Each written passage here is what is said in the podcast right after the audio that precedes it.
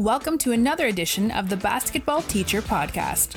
Our mission is to bring you discussions on a wide array of topics in the coaching world to grow players on and off the court. You can connect with us on YouTube, Facebook, and Twitter, and also reach us directly through email at basketballteacherpodcast@gmail.com. Now, here's your host, Coach Mike Hernandez.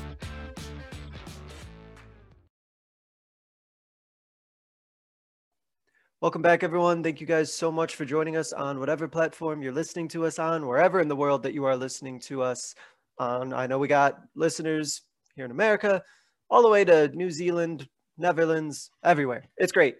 And as always, thank you so much for spreading this podcast to others as we continue to grow our community. Now, today's topic is one that's really getting into some X's and O's, which I'm personally really excited about, looking to really go talk about the defensive end specifically. And our topic for today, we're really going to be focusing in on matchup zones. So for those of you listening who really like getting into the X's and O's and talking about defensive schemes and schematics, this is going to be right up your alley. And I think you're going to enjoy it. And I'm probably going to learn a lot from it too. So this is going to be a really good episode to check out. So the guest that I have today is one who is very passionate about matchup zones and has also used the matchup zone to great success, which we will talk about here in a little bit. I'm very happy to be joined by Coach Joseph Sigrist, who is here to talk about the matchup zone and a little bit more. Coach, how are you today? Good, Coach. How are you? Wonderful, wonderful. And like I said, I'm looking forward to learning just like my audience is. So this is exciting. So, Coach, let's go ahead and get started with your journey. Where's the game taking you? Where's coaching taking you? Just walk us through what that journey's been. Okay. Well, I grew up in Northeast Ohio, graduated from Massillon Washington High School, which is a big football powerhouse in Northeast Ohio. But got my first teaching and coaching job actually in Rio Rico, Arizona, which I know you're familiar with out there in Tucson. Arizona. Yep. South of Tucson. And I never had been there, but varsity coach who had just won a state title at Rio Rico. They have a state championship in boys basketball. Needed an assistant coach who would eventually take over for him because he was becoming a principal. So I knew there was an opportunity to go and be his assistant and then take over a program that following year. That's kind of how he got me out from Northeast Ohio to Southern Arizona. And it was a great fit. John Fanning was his name, and he was such a tremendous mentor for me. I learned a ton from him.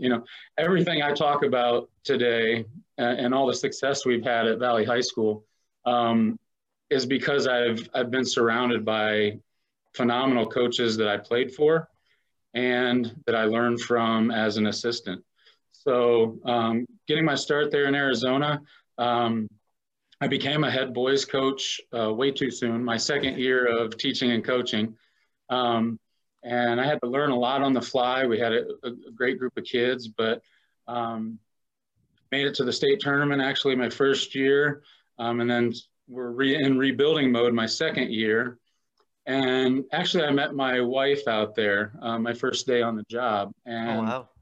She's from Central Iowa, so that's where I am now. She wanted to move back to where her family was, and so 14 years ago, I go to the West Des Moines district and Valley, and I started as an 8th grade coach, boys coach, and then eventually became, an assistant varsity boys coach on our boys staff and under the direction of Jeff Horner, who played basketball at Iowa and now is the head boys or men's coach at Truman State. Mm.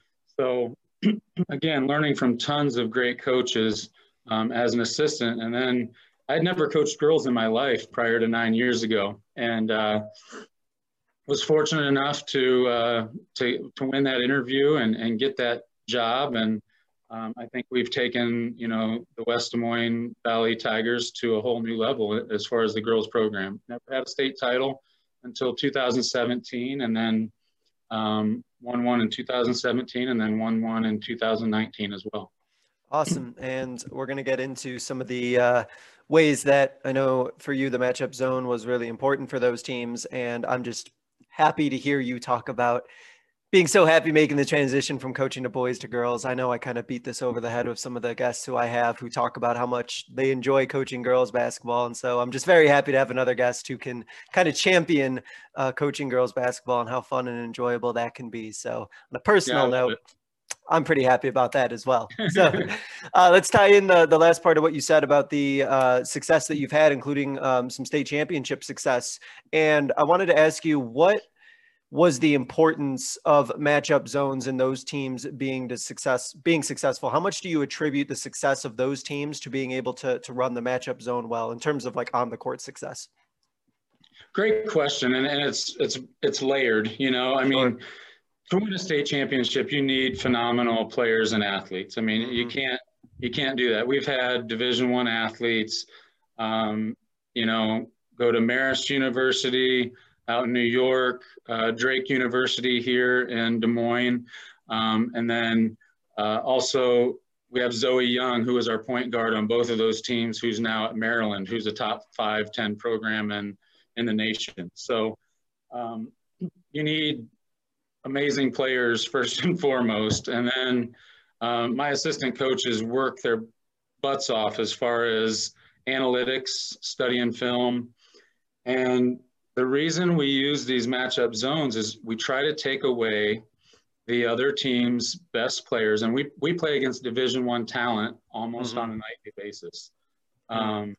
Ashley Jones is going to be a top pick in the WNBA. She's at Iowa State. You know, they knocked us out of the 2018 state tournament. Wow, yeah. That's serious. I mean, and then Caitlin Clark, I mean, she's a freshman point guard at Iowa, and she's on the Naismith midseason list. So, and they're our high school rival. So, I mean, the conference is loaded with Division I talent. So we knew we had to try to take that away with our matchup zones, whether it's, you know, strategize a double team, you know, a diamond one where you front, you know, a post player and then take away the backside with the bottom of the diamond, or a diamond and one where you take away the guard by face guarding it with one of your quick guards, you know, trying to make others beat you rather than have, you know, their Division I players go off for 30 or 40 points. Sure. So we use those analytics, we use film to make sure we are taking away the other team's best players. And this kind of leads into kind of the next question for that I wanted to ask you in terms of the philosophy behind why you're particularly so passionate about that matchup zone. I know that there's so many defenses that you could run and so many different schemes. A lot of coaches like doing more traditional zones. A lot of coaches who just want to go play, you know, straight up man to man and see what happens. I feel like you may have alluded to this just now in your previous answer, but why the matchup zone for you? Why is that something that like you're like, this is what we're going to do and this is what we need to do? I know you kind of talked about the level of competition that you play against, but is that kind of what led to the philosophy of continuing to do it year after year? That's part of it. That's a great question. That's part of it, but the other part of it is the limited practice time. You know, we don't have, girls have developed so much with their AAU programs in the summer and spring, and they're playing tons of basketball. So they come more talented, but when you can start November 10th and your first game is 2 weeks later, you don't have, I'm a man-to-man guy first. I mean, don't get me wrong. I like to get up in your face, play aggressive man-to-man defense if you have those types of players. But if you don't, or if the other team is so talented in certain ways, you can use part man-to-man, part zone principles and mesh those together with your personnel as a high school coach, and you're still teaching both sides of the game. You're still teaching fundamentals of man-to-man, but you're also taking away the blocks, you know, taking away their high percentage layup shots. by, you know, putting a triangle down there. So it's kind of a mix of, yeah, these teams are so talented. They have Division I talent. We have limited a time to put in all of our defenses. So we kind of just have fun and just play all kinds of different, you know, pressure defenses, mixing up, you know, different types of zone defenses.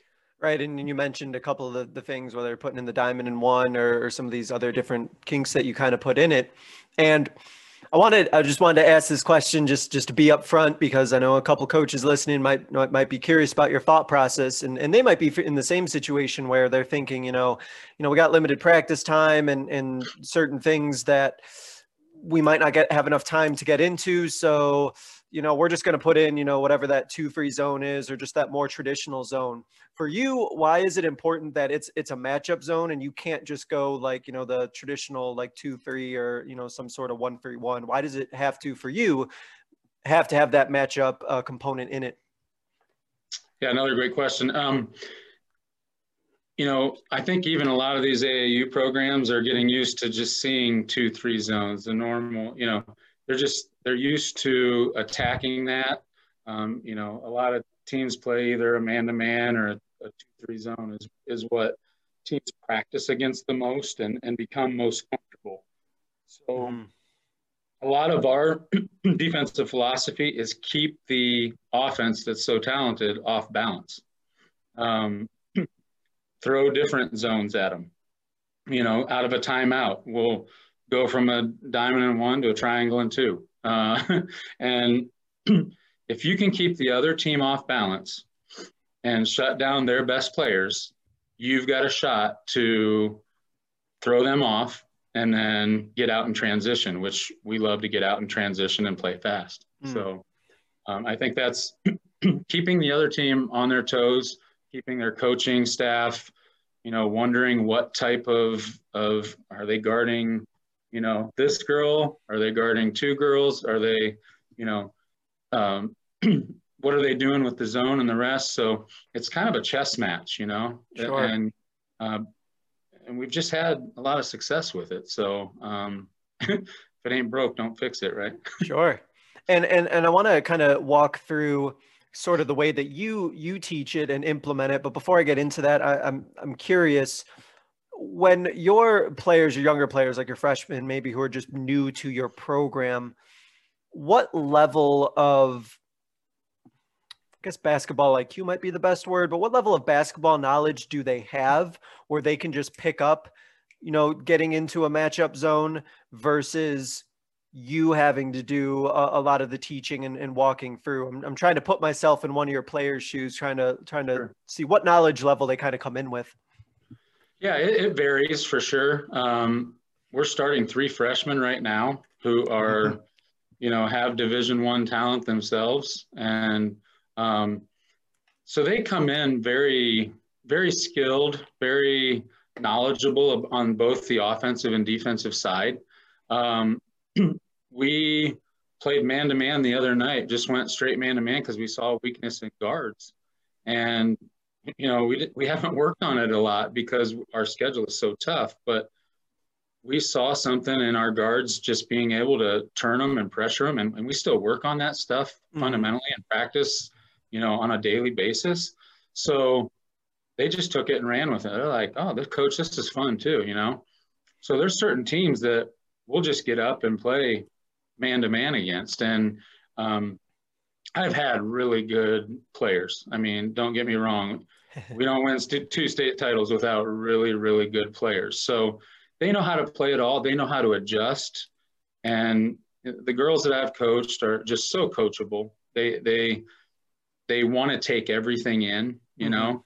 And I think they embrace learning something new, you know, where we're meshing a zone that they might have used in the past, you know, whether it be a 2-3 or a 1-3-1. We use that on occasion too, a 1-3-1. So, you know, meshing the two man-to-man with zones works out pretty well for us. So to add to that question, and again, I love that you give credit to the skill and the talent, the hard work that the players do, because that is so important. You know, if your players buy in and they work really hard and they put a lot of effort and time into their own game, it makes coaching a lot easier too as well. That is for sure. So love that you give them credit. So if there's coaches who are listening out there who might be very comfortable with doing their 2-3 or whatever their traditional zone is, who might be looking to make that step to incorporating a matchup zone. And maybe let's just say, for the sake of this exercise, they have players who are able to pick it up and are able to kind of get what's going on. What are some things that coaches would have to be mindful of when stepping from a traditional zone into a matchup zone, in terms of like teaching points and how to make sure that coach is teaching it in a way that the players are able to really get it? Yeah. You got to make sure that your personnel fits whatever matchup zone you are implementing. So right now, for instance, we have a senior guard, Haley Chappell, who is a phenomenal defender, on the ball defender. She can look the other team's best player in the eyes and not give them any space. You know, she held a Division I point guard to 11 points in a state championship game as a sophomore. So your personnel needs to fit that system. If you're going to guard one girl or two players, man to man, because you have size or rim protectors in that, zone spot, which we had as well, then it's always based on our personnel first and foremost. And then teaching them, it's a challenge too, to teach them. My job is to look that person in the eye. And, my teammates, I have to trust my teammates to say when a screen is coming, mm-hmm. They have to holler at me, or else coach is going to holler at them, So, the trust factor is huge as far as communication on the floor. And then just, again, taking away the other team's best scoring possibilities. And if you do that, I just have seen that you can have a lot of success. You mentioned, and we talked a couple of times here about the level of basketball IQ that your girls have. And I know a lot of coaches, including myself, we always preach the importance of communication and always feel that there's not enough communication going on. But I know that in a matchup zone, for that to work, there has to be talking, there has to be communication. You talked about screens a little bit earlier.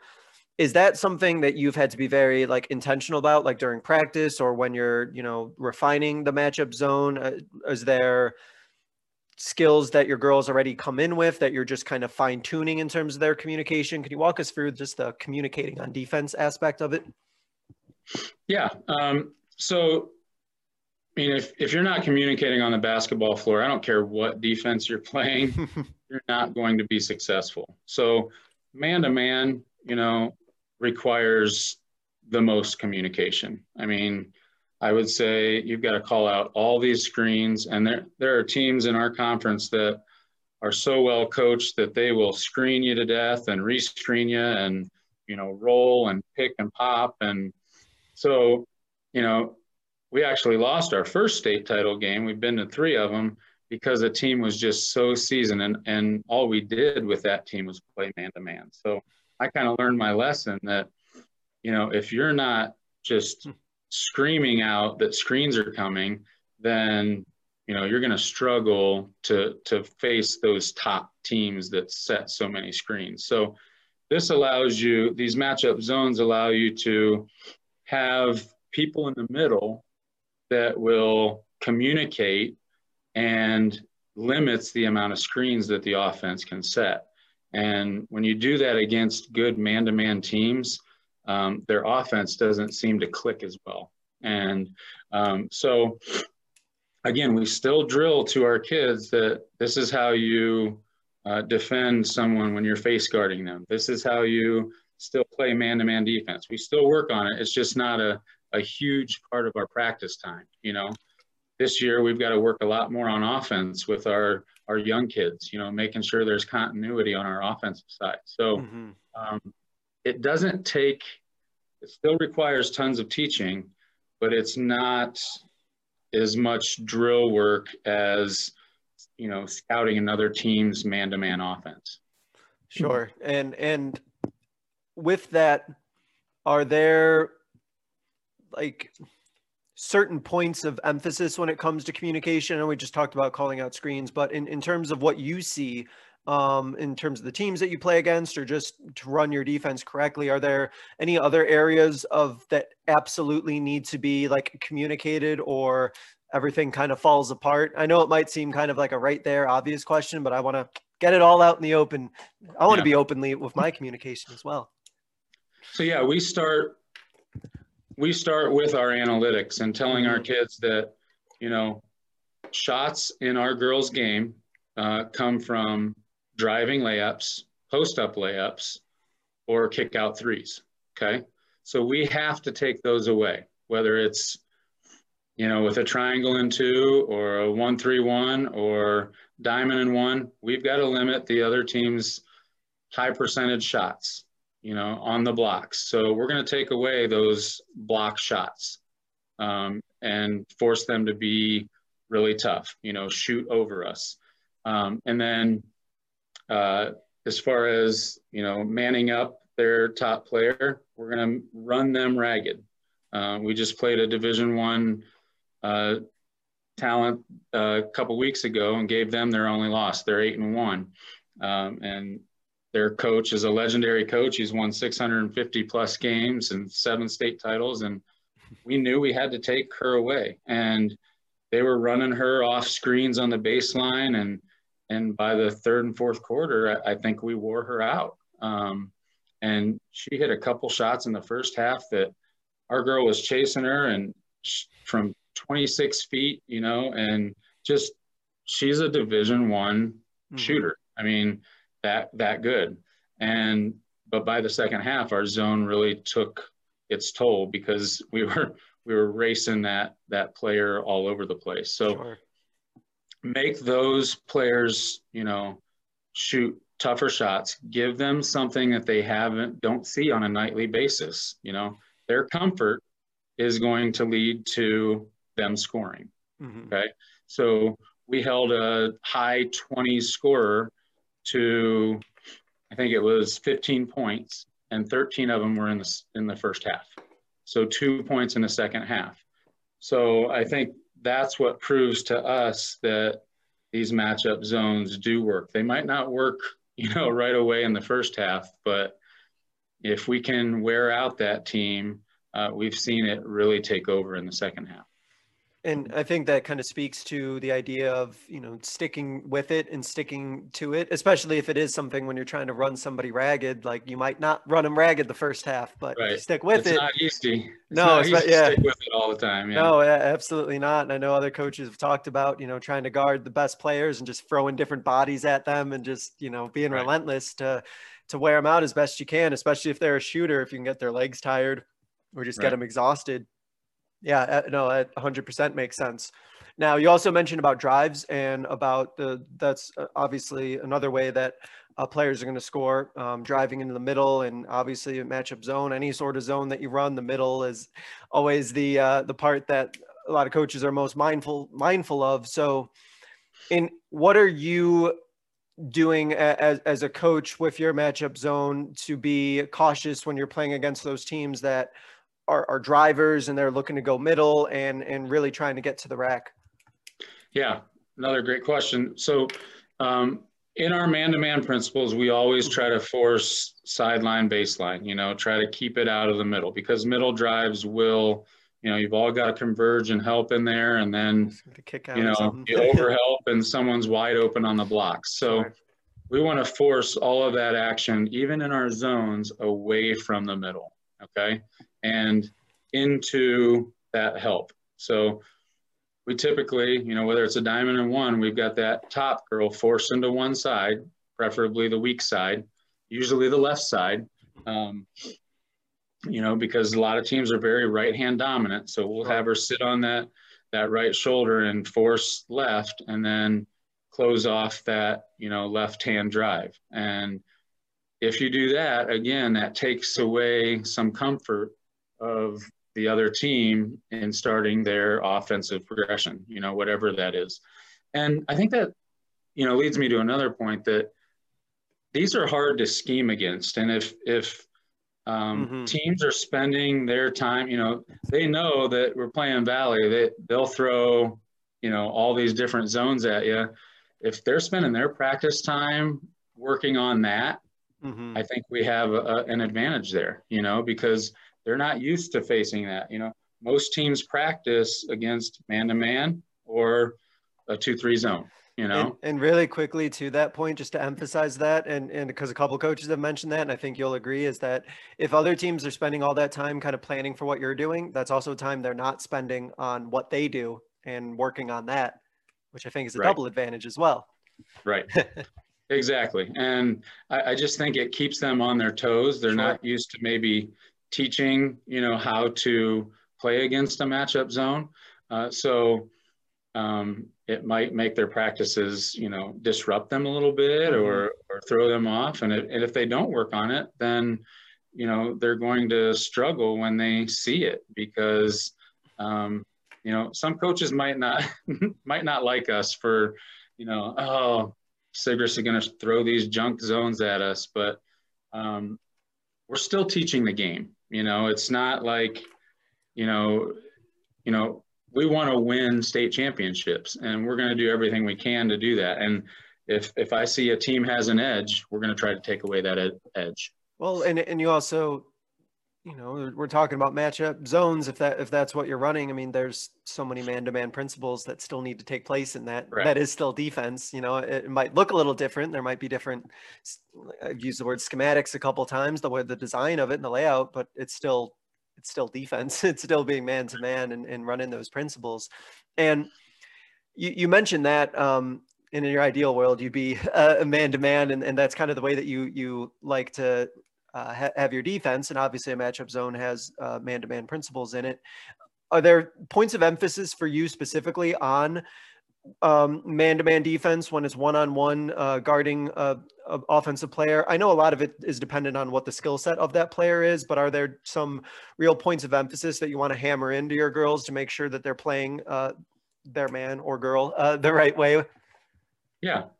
Yeah, we always, again, want to force sideline baseline. Yep. You know, if we're playing man and we're doing shell, we're forcing sideline baseline, keeping the ball out of the middle.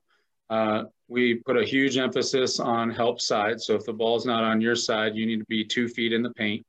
And even we talk about straddling the rim on, you know, looking at the rim on the other end and being that far over and help, and then trusting your closeouts. We still work a ton on two-handed closeouts. You'll see that our girls in our zones are going to close out with two hands. It's not just a one little hand or running at you. It's, we work every day on two-hand closeouts. So that's no different in teaching when we talk about man-to-man, because we emphasize the help so much that we need to race out and break down with two high hands on a closeout. So ball side pressure, on the line, up the line. Those are all principles that we work on when we work on man-to-man. And how important is, just in general, how important is footwork, and how important is, especially if like closeouts, and, you know, whether it's, you know, the ball swings and you got to be able to quickly adjust to go from one side to the other. Do you have anything that you specifically pay attention to when it comes to like footwork on the defensive end? Do your girls kind of just have a hang of it and kind of know what they need to do? What's that process sort of like? Yeah, it was a rough, you know, a lot of times we'll do ladders and things to work on our, you know, lateral quickness in the preseason. Our preseason was really shut down this year, and I know you guys are suffering with that too. That it's just 2020 was just such a unique year. We didn't start practice with a very young team until December 22nd. So we've still only had about 14 practices to date, and we've had 7 games. So the practicing and all that preseason type footwork has been the biggest challenge for us with a young team. But Yes, footwork is huge, you know, whether you're talking about slides, side to side, you know, we do that, one-on-one turns, talking about getting low, exploding with the hips, all that kind of stuff that we like to take advantage of, you know, in a preseason type conditioning program, and utilize our awesome weight room at Valley High School. We have a tremendous weight room. And girls in the last couple of years can get in that weight training class that they work on some of that speed and agility. So all very important things that, you know, to be a really good athlete and to be a very good defender, whether it's man or zone, you need to be quick on your feet and play low to win the game. So, and it kind of leads into that follow-up question. You talked about, you know, not having the preseason time, and there's been certain, you know, gaps that have probably formed because you haven't been able to shore those up during the preseason. So when it comes to footwork specifically on the defensive end, what are some things that you've noticed even in this current season that you've seen from your players where you notice it on the court, where in your mind you're thinking, oh, if I had a preseason with them, I know that they would not be doing this right now. What sort of gaps have you kind of noticed that coaches might want to notice themselves if they want to kind of shore up the footwork of their players? Yeah, our first few games, we fouled a lot, you know, just being a step late to either, you know, a passing lane, or we're chasing too much, or we're reaching from behind. So those practice reps really can eliminate fouls, bad fouls, that I think we've had a few against the good teams, and we play number one tomorrow night. So it's not going to get any easier, but we're going to have to work on getting into better positions, whether it's in man or it's in our zones. Beat the girl to a spot. You know, we talk about that a lot. And I think in the first couple of weeks, we're a lot more reactionary, you know, rather than anticipatory, you know. We want to be good anticipators, and that comes with more practice time. That comes with reps, you know, that we just have not had. So we're seeing some of those cheap fouls because of being a little more reactionary. And I think that that's something just good to be mindful of for coaches in general, is if they see that on their team, whether it's, you know, like cheap fouls, or, you know, just like poor closeouts, or, you know, ineffective closeouts. So that stuff might just be footwork stuff. It might be a case where the players kind of know what they're supposed to do and could mentally articulate it to you, but just their footwork or their foot speed or whatever, their agility, just their lateral quickness might not be there. And those might be things that you need to, yeah. Like you said, just they need the reps. Working on it. Yeah. Mm-hmm. I've seen strides with our kids. I mean, we start 3 freshmen, like I said, and then our sophomore class is a lot of our depth on our bench. And we had a great practice tonight. I'm seeing strides each and every night with how hard we go. Just because we play matchup zones doesn't mean we don't go hard in practice. And if our, you know, JV team makes a shot, we're sprinting to the other end and trying to get a layup. So, you know, we don't just work on this defensive stuff. We work on transition a ton. And thank you very much for segueing to a question I was going to ask you about that, because I think that is a misconception or something that coaches kind of have a little bit of apprehension about when they hear the word zone. When they, I know that the word zone can have a connotation where it's very like reactionary, and you're kind of setting up your wall and, you know, letting the other team kind of do like what they want to do, and your zone kind of holds up against it.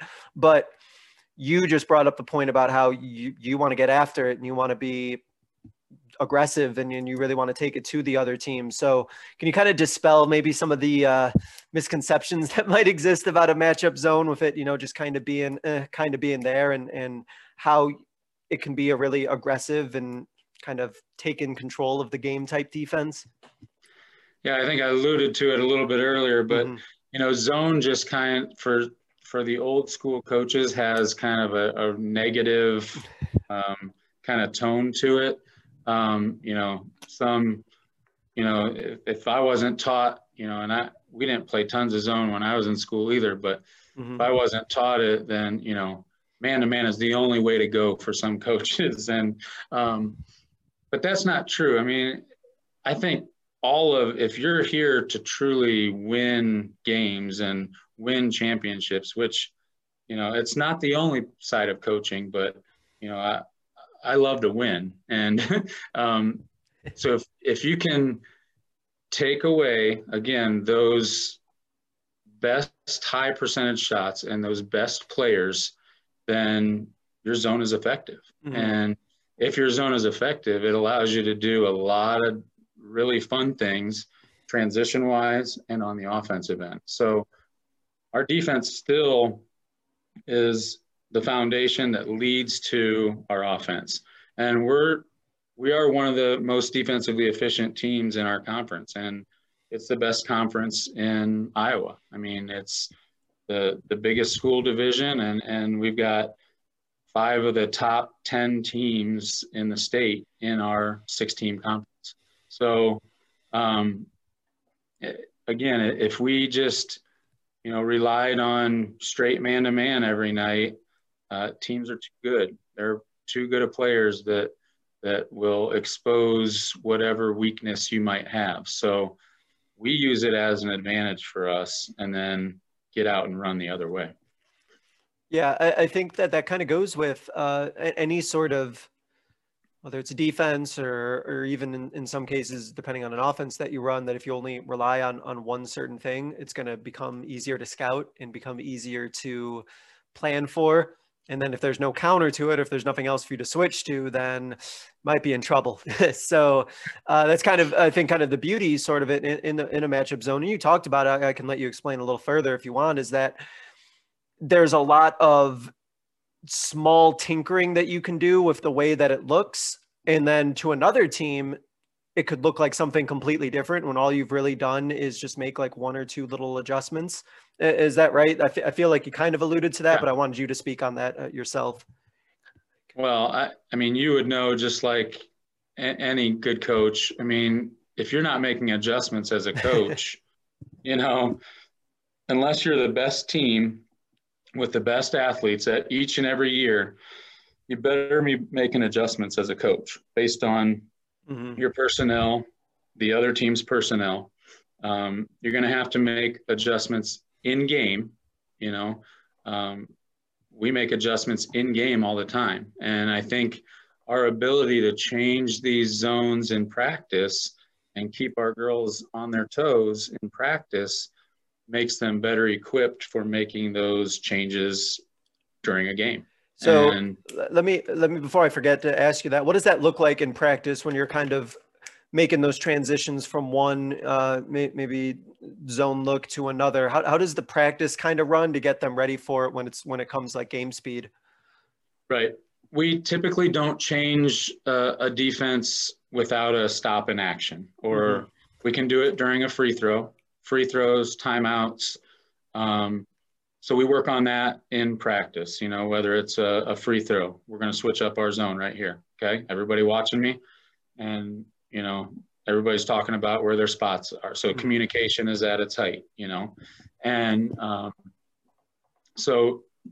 then if a team calls a timeout, that's when I like to switch up, you know, our zones or throw a possession of man-to-man at them. Because usually if another team's calling a timeout, they're calling a timeout to strategize against something that they've seen to try to gain their edge, you know, their adjustments. So we're going to counter that with our adjustments. Mm-hmm. And by practicing that each and every day, our players are ready to make those adjustments more on the fly. And it almost seems obvious, but I know sometimes I personally can forget to do this when I'm coaching, is that just to make that transition in a game so much easier for your players, just run it in practice and do it in practice to where it's not a big deal for them because they're used to doing it so many times. I know for me personally, I've had this before where maybe I don't see something that I like in a particular defense that we're running, and I end up spending like way too much time on that particular thing, trying to refine 1 or 2 details when the time probably could have been used to just transition into something else and just sort of get into the flow of switching in and out to different defenses. But I think all coaches maybe go through that where they end up, you know, spending too much time on one particular thing, and next thing you know, way too much of their practice has gone by. That's a good point, Coach. Our practices are charted out in 5, 10, 15, no more than 20-minute segments. And we put it on the clock, we stick to that, you know? Yeah. I rarely put an extra minute. There's times where I put an extra minute on the clock if I know we need to work on something specifically. Mm-hmm. But we know we need to move on. We need to move to, and practice is a huge part of your success, you know, how prepared we are as coaches to work on all the aspects of the game. You know, if I spend more than 20 to 25 minutes on these matchup zones, I'm not spending enough time on our offensive side or our out of bounds plays. So yeah, you can fall into that trap where you're just working on one thing and you're not developing the whole player and the whole team. Yeah. And I think that it's really important for coaches either to chart those out, or I know, you know, coaches who've, you know, used like the shot clock or used the game clock in their gym and sort of, you know, set the timer and then just, you know, they got to let it go. And I think there's something to be said for, at a certain point, there's only so far you're going to get on a particular drill or running something, that spending more time on it actually is detrimental. And you need to just do something else, and maybe you can go back to it later. But come back to it, yeah, that's a good idea, right? But just, you might just want to let it go, and if only for the fact that have them do something that like they're already doing well or can be successful at, and just let them be successful at something, and then maybe you can bring them back to something that's a little bit more challenging. But it's kind of different philosophies for sure. So you brought this up earlier that. Other teams know, like, we're playing Valley, so I know we're playing up against this matchup zone that this coach is going to throw against us. So since you've been running it so many years, what do other teams do to try and break through and see success against you? What would a coach who may be starting to implement the matchup zone, what might they notice the other team try and do to try and bust it up? Well, they're going to try to take advantage of the spots in the zone that are vacated, you know. A lot of times that might be the corner. So we're forcing them into corner threes, you know. And so a coach's adjustment might be, okay, guys, you're going to get a lot of corner threes against Valley. We're going to work on, you know, getting the passes there, ball fakes, and getting a lot of corner threes, and then those reps with shooting them. So I think, you know, as far as either penetrating the zone and those gaps, or finding the spots where we might allow more shots to be made.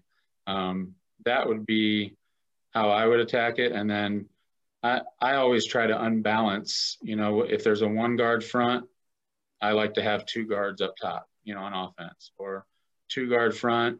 I like a one guard and the normal two wings. And we do pretty basic things that allow us to unbalance another team's zone. So those are the things that I would work on, you know, against us. I try not to give away all our secrets. I'm happy to help all coaches if they want to use this. And just to maybe go back when maybe you were first putting in the matchup zone, or when you first were, you know, kind of working through and ironing out some of the things with it.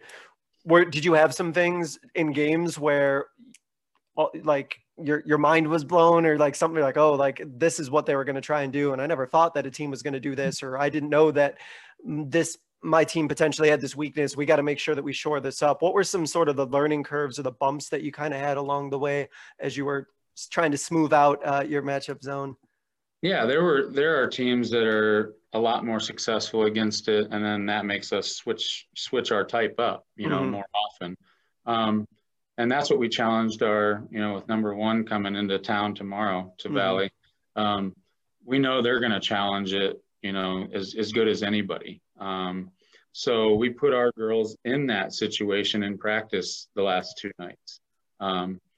Say, hey, they're going to do a really good job of spacing out their players so that they can attack it with a Division I post going to the University of Iowa. I mean, so they know, we know they're going to challenge us. We know, and that's why we worked on 5 different defenses tonight. So, yeah, we've got to be willing and ready to make adjustments to where they're getting their shots from. But we think we have a counter to wherever that might be. And that's why we work on the different types of zones. And this is more of a philosophical question. This is one that's really hard to, I think sometimes gauge as a coach. It's maybe sort of like a heat of the moment type thing. But when you're coaching, we talked about in-game adjustments, specifically on the defensive end, since that's our focus. How do you as a coach determine if you need to stick the course with a particular defense that you're running versus, okay, like this isn't working, we got to switch something up? How do you kind of determine whether it's, oh, they just got that shot up, or, you know, I think this is still the right play to keep this particular defense, versus like, okay, like this isn't going to work the way we need it to, we got to switch into something else? Yeah, it's their comfort level. It's the ease of, or the difficulty of, how they're getting those shots. If they're getting great ball movement, kicking it opposite and getting wide open looks and knocking them down, we know that's not the right defense at that time, you know. But if they're contested shots, if we're running that Division I girl ragged by Face Gardner and we're doing a great job on the others, and she still makes a shot, she made 2 of them, 26 feet, hey, tip your cap to them and say, we're doing okay, you know, it's going to take over. And that's when it did in the second half. She didn't have the legs that she had in the first half. So it's the ease at which they're getting their shots off, or hopefully the difficulty at which they're getting their shots off. And I definitely know that some of that, for sure, you can just sort of eyeball that and be able to assess that. But also, I'm not sure, so I want to ask specifically the level of scouting that you do and how much preparation of film that you do by looking at other teams. I also know that that could be a situation where if you see that the team you're playing is able to do the same things against you that you saw that they were successful with on film, then that's obviously another indicator that things might need to be switched up. But let me ask you specifically about your scouting and your preparation. How much time do you... how much time goes into preparing for the opponent that you're going to play? I guess it's a really good question considering the game that you have coming up soon. Yeah, and like I said, we go from a Tuesday game to a Friday game. So luckily we had, you know, 2 days to prepare for this opponent, whereas we turn around and play Saturday morning, or not Saturday morning, but Saturday at 3 after.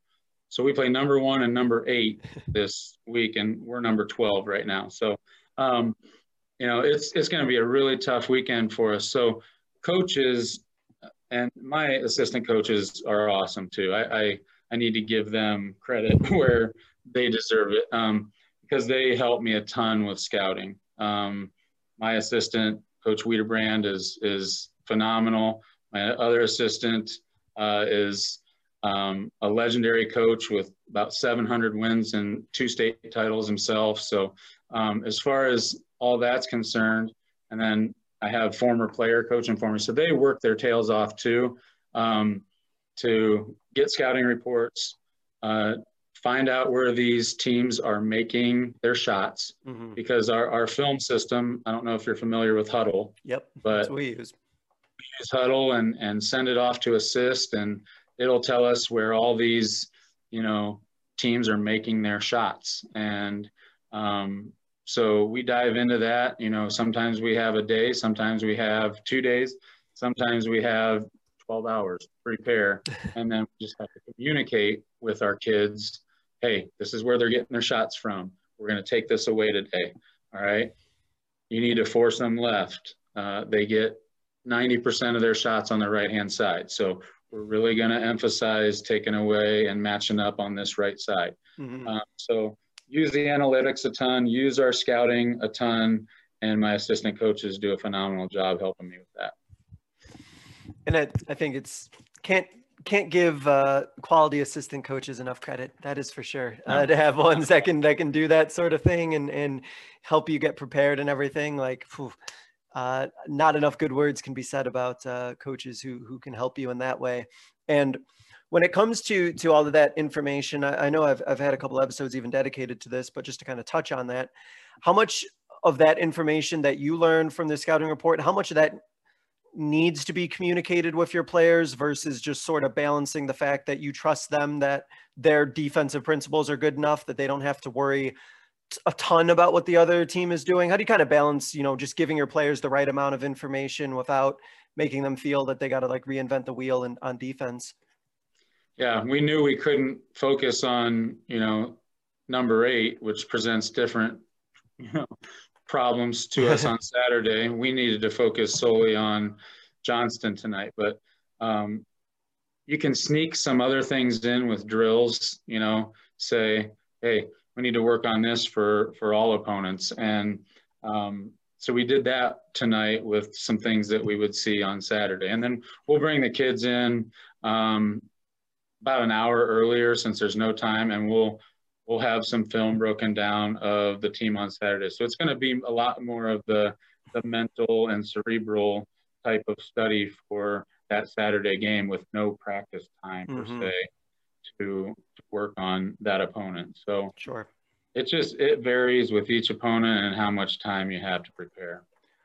Yeah, and I think that as coaches, I've said this a couple of times, we have to be the ones who have all of this information and know all of this information, but part of our job is to be smart enough and be a good enough communicator that we can take all that information and just get that film, get the most important bits of film, or communicate like the most important parts to our players. They can just focus on playing. At least that's for me personally, but that's how I agree. Kind of go. 100%.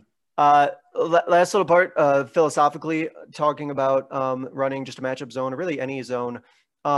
Big concern a lot of coaches always have is rebounding, and it can get crazy, especially in zones. And I know communication's a huge part of that. So, what's rebounding look like? What have you done to try and still have an effective rebounding team that can get out in transition?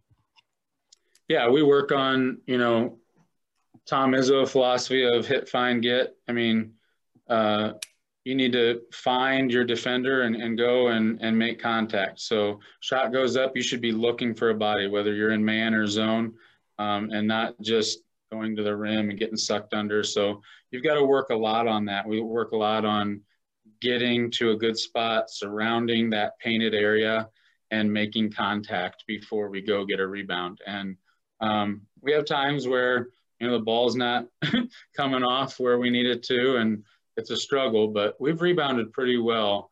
We wouldn't be able to run these zones if we weren't rebounding well, and other teams were getting 2-3 shots that led to points. So, but they're really not.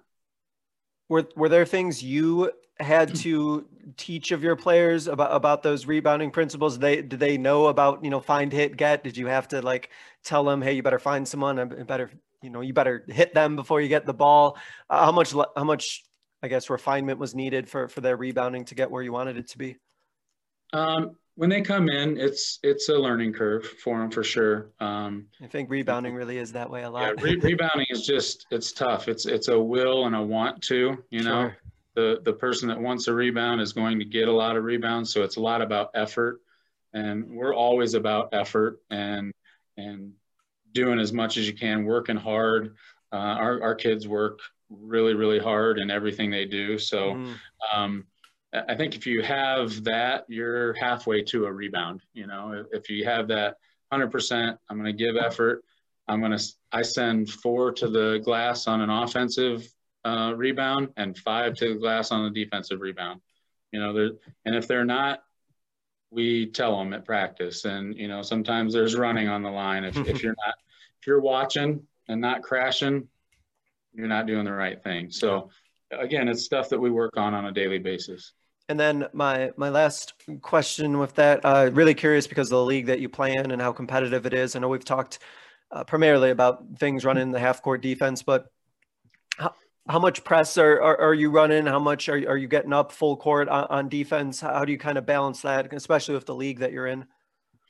Yeah, it just depends on the opponent. We'll pick some teams up man-to-man. We'll extend a 1-3-1 sometimes and trap right after half court and in the corners.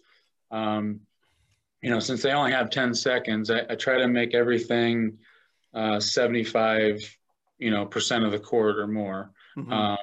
There's other teams that, we'll get up and pressure 100, because our guards and our athletes are better. But for others, I've mixed in a diamond press, 2-2-1 at times. So, but with this group, we have a lot more size than I've ever had here at Valley for 9 years. And so we utilize that size and put them, hands up in space in the half court to make steals and do a lot of good things that way. And then we race the other way. Yeah. Always nice to be able to get that in the half court and then get that rebound or get that steal and just get up and going and then go right into transition for sure. Awesome. So Coach, to wrap up, I give every guest a couple questions. This first one, what is a coaching moment from your coaching career that you think others listening would be able to learn from? When I came in, it was all about, what are my X's and O's going to be? What are we going to do to win ball games? And I learned prior to taking the girls' job, but even more every year in my 9 years at Valley, it's all about relationships first. You need to have just a quality relationship with each and every one of your players. Show them that you care and that you love them, and they'll be willing to do anything for you. And that's what we've found out, that, our girls will do anything we want them and ask them to do because they know the coaches care about them. And so relationships are what everything is built on, and that's no different with coaching. I'm glad you mentioned that because this is such a X's and O's sort of conversation that we're having. So I'm glad that you did bring up the fact, relationships and the buy-in, especially because, as a coach, any good coach cares about their players more as people and their development as people more than necessarily where they're going to go as basketball players. So yeah, the relationship part. Absolutely. I think that, and I've said this to teachers, especially collegiate or teachers who are in college looking to teach. I've told them that, there's a big difference between liking your subject versus liking to teach kids your subject. And I think that's kind of the same way with basketball, right? Where we can love basketball and love the game, but we have to love the people that we coach as well. And it sounds like that's something that's really important for you as well. For sure. Okay. And then lastly, Coach, this is what I tell every guest. It's called my 60-second soapbox, where they get to get out any concluding thought, final message, or last idea that they kind of want to leave the listeners with. So I'm going to go ahead and give you the floor, Coach, to take it away. If it goes over 60 seconds, that's okay too. But go ahead, Coach, take it away. Well, I thank you for having me. And I think we are in such a rewarding profession, and you may not see it each and every day, but you will when you look back on the impact you've had on kids' lives and the players that reach back out to you and that you stay in contact with, that are either in college or off, having families, and you go to their weddings. And I mean, it's such an impactful, rewarding profession that, not every day is rosy and perfect or anything, but sure. That's part of what it's all about. And I don't know what else I would be doing, honestly. I think about the money you could make doing a lot of other things, but when it gets down to it, that's not what life is about. Life is about the impact you make on people's lives. And I hope that, when I look back on my career, that that I still have those relationships with those kids and know that they know that I cared about them and learned something in our program that helped them be a better individual and a better person for their family. And if we did that, you know, no matter the wins or losses, then it was all worth it. Awesome. Really, really well said. Couldn't even add anything more to that. That was great. Coach, I want to thank you for spending some time talking about, you know, the matchup zone, talking about defense, talking about some more topics that we got into. It was a great conversation, and I learned a lot. And I think I'm also, in a way, grateful that I'm not in the same conference that you are sometimes, because boy, you have your work cut out for you. So good luck going forward. Definitely good luck tomorrow, and hopefully the season goes well and you're able to finish everything the way you need it to be. So Coach Sigrist, thanks for spending some time talking to us. Really appreciate it. Thank you, Coach, and best of luck to you. And I hope you guys get back on the floor as soon as possible, because I can tell you're passionate about the game and want to be out there coaching your kids too. So thank you for having me. Thanks a lot. And hopefully this time next year, nobody across the country is worrying about any of this, and we're all just playing basketball as normal.